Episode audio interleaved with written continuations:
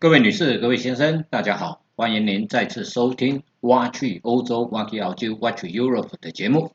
我是发哥，台湾瑞士单国深度旅游专家，也是漫游旅人瑞士的作者。本节目由泰永旅行社赞助提供。泰永旅行社是台湾瑞士单国深度旅游专家，深度经营瑞士、欧亚美非以及纽西兰、南极等地，是个有温度、温暖的旅游伙伴。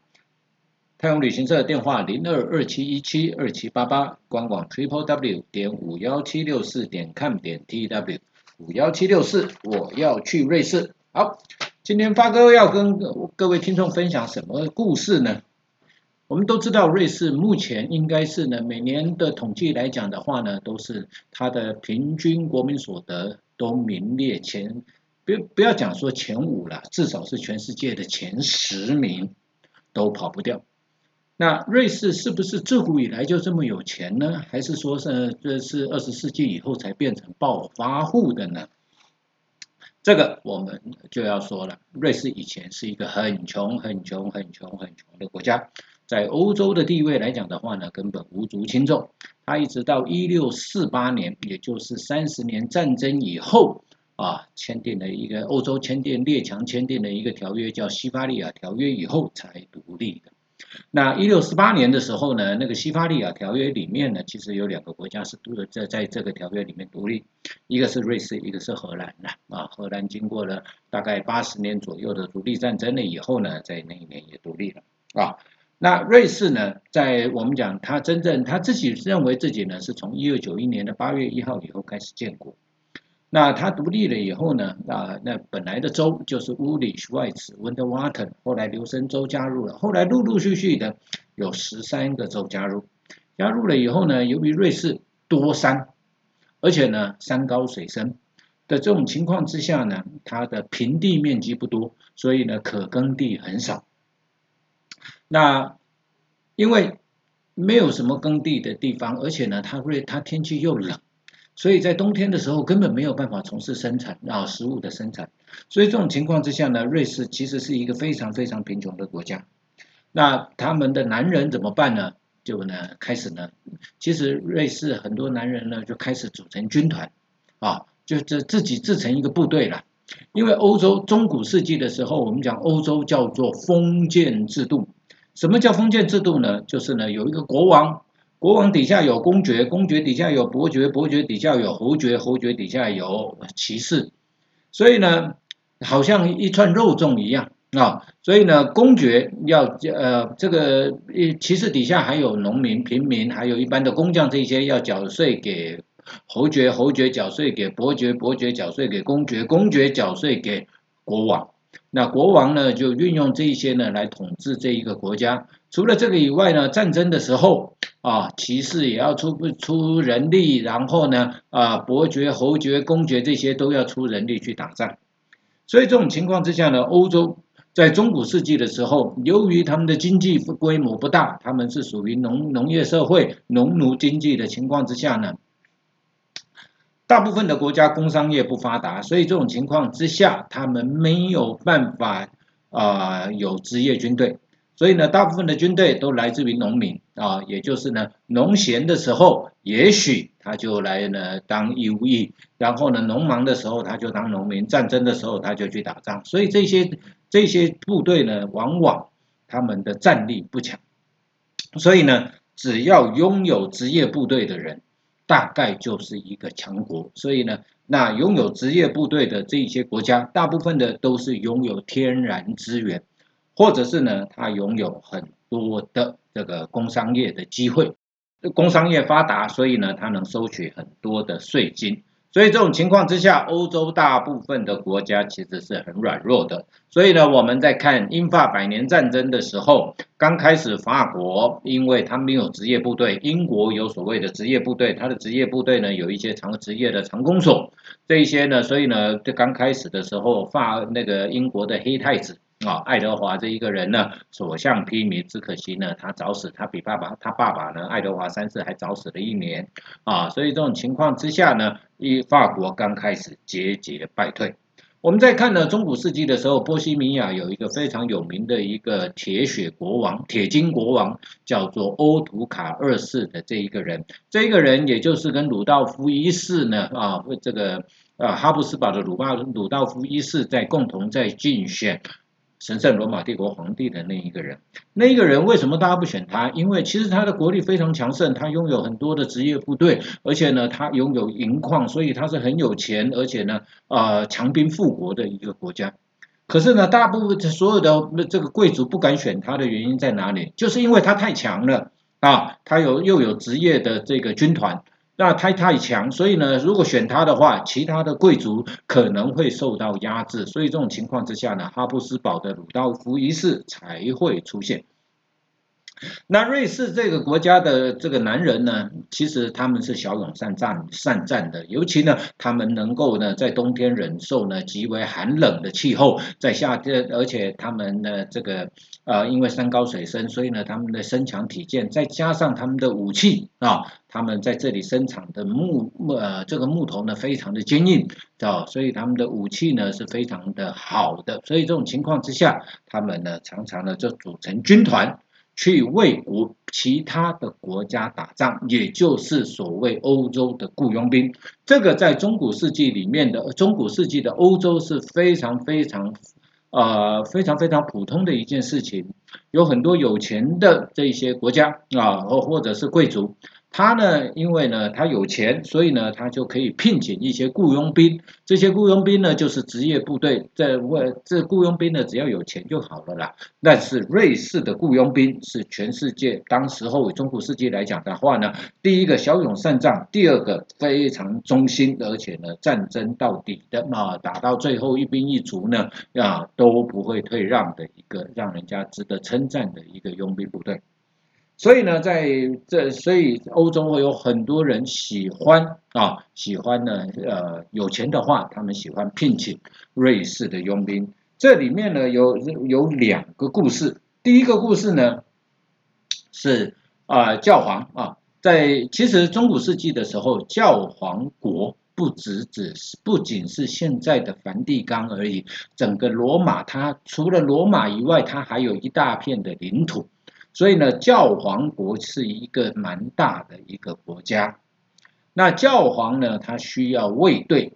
他的卫队来自于哪里呢？因为教皇的教皇的收入来自于哪里？我们先讲好了，教皇的收入来自于十一税。什么叫做十一税、十一捐？也就是呢，一般的人他们的收入里面十分之一要交给教堂，教堂也再交给主教，主教交给大主教，大主教再缴回到教皇国。所以呢，教皇国是一个非常非常有钱的一个国家。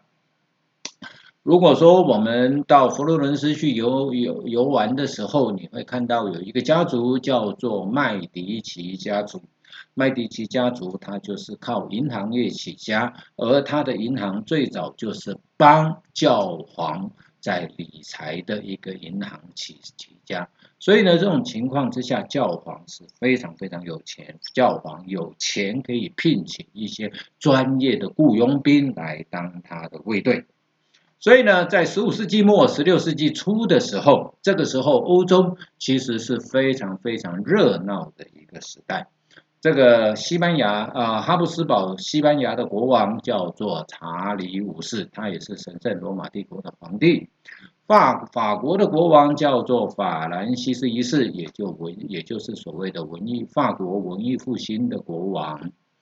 而当当时候英国的国王呢，这个可爱了啊，这个人是谁呢？是呢结了六次婚，砍了两个老婆的，叫做亨利八世。他第一个老婆。是查理五世的阿姨啊，凯撒里啊，那就是呢啊，就是查理五世的妈妈的妹妹啊，所以呢，这个就是他阿姨。那当时候在土耳其呢，鄂图曼土耳其帝国还有一个叫做穆拉德二世的这一个皇帝，所以这四个男人在十五世纪末、十六世纪初的时候主宰了。几乎主宰了整个欧洲的这个发展，但是呢，当年有一场非常有名的战争，叫做意大利战争啊。意大利战争呢，从一四九四年打到一五五九年，而中间呢，法兰西斯一世还曾经被抓，被抓了以后呢，他还有两个儿子啊，被两个儿子呢当人质被关，关了六年了以后，其中有一个儿子七岁的时候，呃，七岁的时候被关，关到后来呢，他已经不太会讲法文了啊，所以呢，这个时候呢，在一五二七年的时候啊，他。西班牙的部队呢，有有一个有一个部队呢，他们在意大利打仗，打完仗了以后呢，查理五世呢发薪水发不出来，所以当时候呢就有三千大概约三万四千名的部士兵呢，逼迫的他的指挥官查理斯三世和康斯特伯啊这两个人呢，呃指挥官押着他们前往罗马，去罗马干什么？因为罗马呢是教皇的地方，教教皇的地方是有钱的。啊，所以呢，教皇呢虽然号召了佛罗伦斯的麦迪奇家族帮忙抵抗，可是麦迪奇家族是个商人。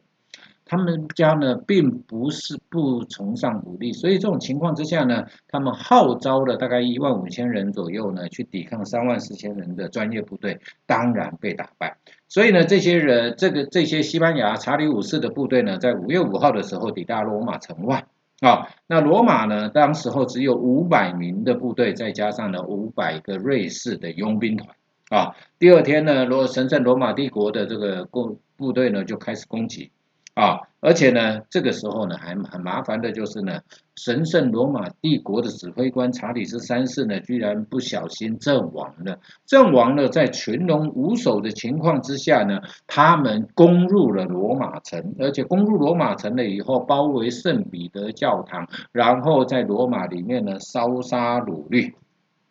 一直到六月六号啊，那。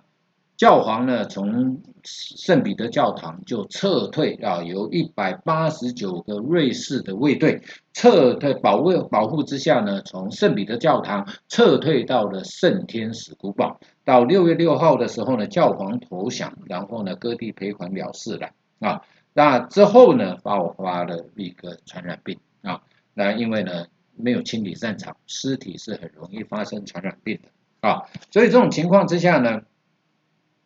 因为呢，这个教皇克免七世，他发觉到呢，到最后保卫他的只剩下了罗瑞士的卫队，所以这种情况之下呢，他们呢就下了一道命令，这个教皇就下了一道命令，从此之后，梵蒂冈圣彼得大教堂的卫队一定是要瑞士的佣兵团。啊，一这个这个习俗一直保存到现在，所以呢，到现在我们到圣彼得大教堂去游览的时候，你会看到有一群穿着中古世纪的服装啊，大概是黄色、蓝色条纹的服装，戴了一顶帽子，然后呢，拿了一些古代的兵器在那边站卫兵，其实是装饰作用的啦。啊，这些人都是瑞士籍。那这些人大部分的人来自于哪里呢？来自于瑞士的瓦莱州。为什么会来自于瓦莱州呢？因为瓦莱哦，瓦莱这一个地方呢，它是靠近意大利，经过新普伦隘口呢，新普伦隧道、新普伦隘口之后呢，就可以到意大利。所以呢，这些人有部分的人因为跟意大利做生意，所以他们懂，他们会讲意大利文。除了这个以外呢？因为他们地利之便啊，所以呢，他们的佣兵团很多就到了罗马的梵蒂冈。那是在呃丹布朗有一本书叫做《魔鬼与天使》的这一本书里面，他也描述到了瑞士佣兵佣兵团梵蒂冈的瑞士佣兵卫队的一些故事写在里面啊。所以呢，那要如何才能够成为教皇的卫队？卫队呢？现在的话，以现在的话呢，他他有几个条件。第一个，他要是瑞士的男性公民啊，一定要男的啦。第二个，年龄要介于十九岁到三十岁中间，然后呢，要未婚。还有一个很重要、很重要、很重要的条件。就是他是要他要是天主教徒，不能是新教徒，不能是东正教徒，也不能是回教，也不能是犹太教，一定要是天主教。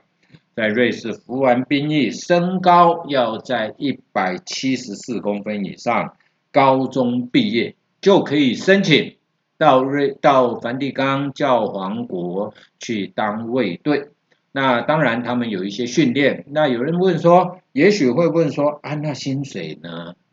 这个薪水高不高啊？我当时候发哥问过了他们的，因为在布里格啊，瓦莱州的布里格的一个山坡上面有一个啊，有一个瑞士佣兵博物馆啊，它里面成立的过去一些佣兵的历史，在这个地方。他的薪水呢？我就当时候发哥就问他们说：“啊，这个薪水大概多少钱呢？”他们说大概一千三百欧到一千五百欧。其实呢，这个薪水在瑞士而言是很低的哦。啊，可是呢，他因为食宿免费，而且呢还可以呢啊有一些意大利文的课啊，还有一些其他的一些其他的福利，所以这种情况之下呢，还是有一些人愿意到梵蒂冈教皇国去当卫队。对，所以呢，这个目前呢，大概有一百一十人左右，啊，那在另外一个瑞士非常有名的一个佣兵的故事，也就是我们在留声的时候，大大家都会去看啊，在留声的旧城区里面。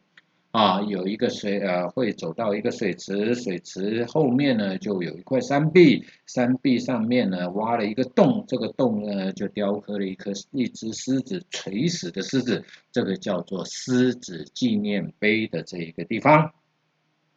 这个故事呢又是纪念另外一个佣兵故事，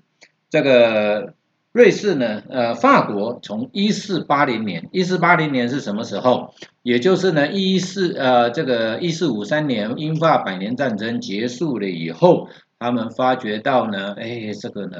我们的国王呢需要有一些呢，呃，忠心耿耿的卫队来保护，所以呢，在一四八八零年路易十十一世的时候，就聘请了一百个瑞士人来当瑞士呃贴身的卫队。所以呢，当法兰西斯一世被俘的时候呢，其实法国也有啊，这个百名的卫队呢都被杀了啊。到一七八九年啊，一直到一七八九年的时候呢，七月十四号，法国大革命。法国大革命的时候呢，革命卫队呢冲入了凡尔赛宫，把法王路易十六跟他的太太玛丽安东尼这两个人呢啊啊，把他们迁回，强迫他们回到巴黎市区里面住在图勒里皇宫。在一七九二年的八月十号的时候呢，因为呢革命党跟保皇党之间呢，啊这中间一直冲突，也就是呢呃革命势力跟保守势力呢在法国一直的冲突，所以呢革命党呢决定要把路易十六送上断头台，所以呢在一七九二年的九月二号到九月三号呢，革命党就攻击图勒里皇宫。而保护法王路易十六的卫队呢，大概有一千一百个瑞士的雇佣兵。那结束了以后呢，大概大概有七百六十八位瑞士的佣兵啊阵亡。而这些瑞士的佣兵大部分来自于瑞士留声的地区啊。后来他们解甲回家了以后，有一个叫做卡尔的这一个啊，叫做 Artishofen，Artishofen 的这一个人。他呢是一个小队长啊，他是一个军官，他为了想说这一个战役不能让不能在历史的这个不能被历史埋没，所以这种情况之下，他就一八一八年的时候呢开始募资要新建一个纪念碑，后来呢有一个丹麦的雕刻家叫 Tom b a d Tom b a d s o n 的这一个人。啊，他们呢，在一八二一年的时候完成了一个叫做狮子纪念碑的这一个雕像，就是我们现在去看的这一个雕像。马克吐温啊，马克吐温曾经去看过这一个石头，他说狮子纪念碑是全世界最感人的石头。在这个纪念碑上面刻了一一句拉丁文，他是写那意思是献给忠诚而且勇敢的瑞士。而这个狮子纪念碑，它的头部的地方底下有一块有一个啊盾牌，上面是一个十字，是瑞士。它的头部的前方有另外一个盾牌，盾牌上面有一个百合的标志，这是法国皇室的一个标志啊。然后呢，有一只长矛，那就是呢他们的武器。而这只狮子是胸部啊被被一一根啊这个长矛的柄刺穿啊，这表示它受伤是垂死的狮子啊，一只爪呢就垂在外面，所以呢。这个这个脸部呢，是一部有一个祥和又有一点痛苦的一个表情的一个一个纪念碑啊，这个就是非常非常有名的狮子纪念碑，是这刻雕刻的非常的传神。这个是这个纪念碑是在留声，每一个人去过留声都会去看这一个狮子纪念碑。而这个狮子纪念碑里面，另外还有一个非常非常独特的地方，一般的人没有去注意到的，就是呢，它的外框啊刻的非常像一头猪啊，一只猪的外框啊，所以呢，有人是讲，我也问过的当地人啊，当地人呢也没有办法回答我啊，就有人呃，后来我就问了另外一个人，他说呢，有可能他们认为路易十六像只猪啦啊，所以呢就把它。啊，就把它呢啊刻成一只猪的这个形象啊。那接下来呢就要讲到呢，瑞士虽虽然啊后来呢它是维持中立，可是呢他自己还是有自己的武力啊。尤其在第二次世界大战的时候啊，呃希特勒嗯其实德国有拟定了一个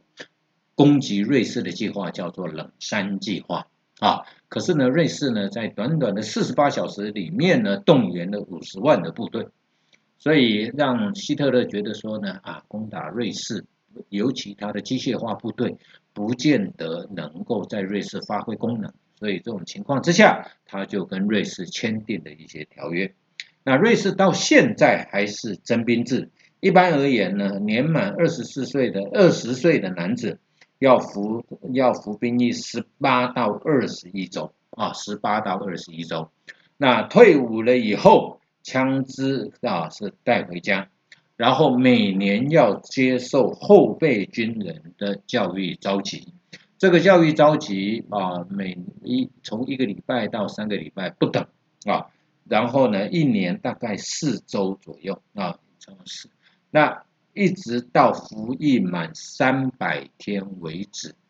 那退伍的时候，你可以决定要不要把枪买回家。你可以买枪，你也可以不买枪。那有很多人就把枪买回家当纪念品。所以瑞士是目前全世界拥有枪支比例前三名的国家之一。但是瑞士用枪支来犯罪的比例非常非常的低，他们用枪支来自杀的比率还比用枪支来犯罪的比例来的高，所以呢，这个是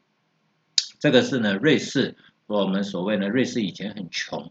所以他们的男人要当要去当佣兵赚钱回家养家，而中古世纪的时候，他们打仗啊，他们的打仗呢，往往是从春天打到秋天，所以呢，从 March 啊，March 是什么？March 就是战神，就是春天，三月已经可以开始打仗了，一直打到秋天，打到秋天啊，连土耳其人都知道，土耳其人其实在十六世纪的时候围攻一次维也纳啊，也就是在穆拉德二世的时候，他围攻一次维也纳。维也纳，他到秋天九月的时候，他知道如果九月没有把维也纳攻下来，他必须要撤军。为什么？因为呢，几万人的吃喝，你的后勤补给的那个费用非常庞大之外，而且呢，在冬天的时候，那欧洲呢很多地方会下雪。这个后勤补给非常非常的困难，你的装备各方面来讲都会需要耗费很大的人力物力，所以这种情况之下，冬天是不能打仗的。那冬天不打仗的情况之下呢，那雇佣兵就没有钱，没有钱呢，很多人就回家。所以瑞士的雇佣兵很多在冬天的时候会回瑞士。那在回瑞士的过程当中，会经过一些城镇，有时候就会呢顺手多赚一些钱，抢劫啊，有时候呢就会抢一些呢啊抢一些财物啊作物这些，顺便带回家。所以瑞士的雇佣兵在中古世纪的时候，在冬天也有人说他是土匪，所以呢名声并没有我们想象中的那么好啦。好，今天发哥啊就为各位听众分享到这边，我们下一次空中再见。发哥祝发哥以及泰永旅行社祝福各位听众身体健康。万事如意，我们下一次再见，拜拜。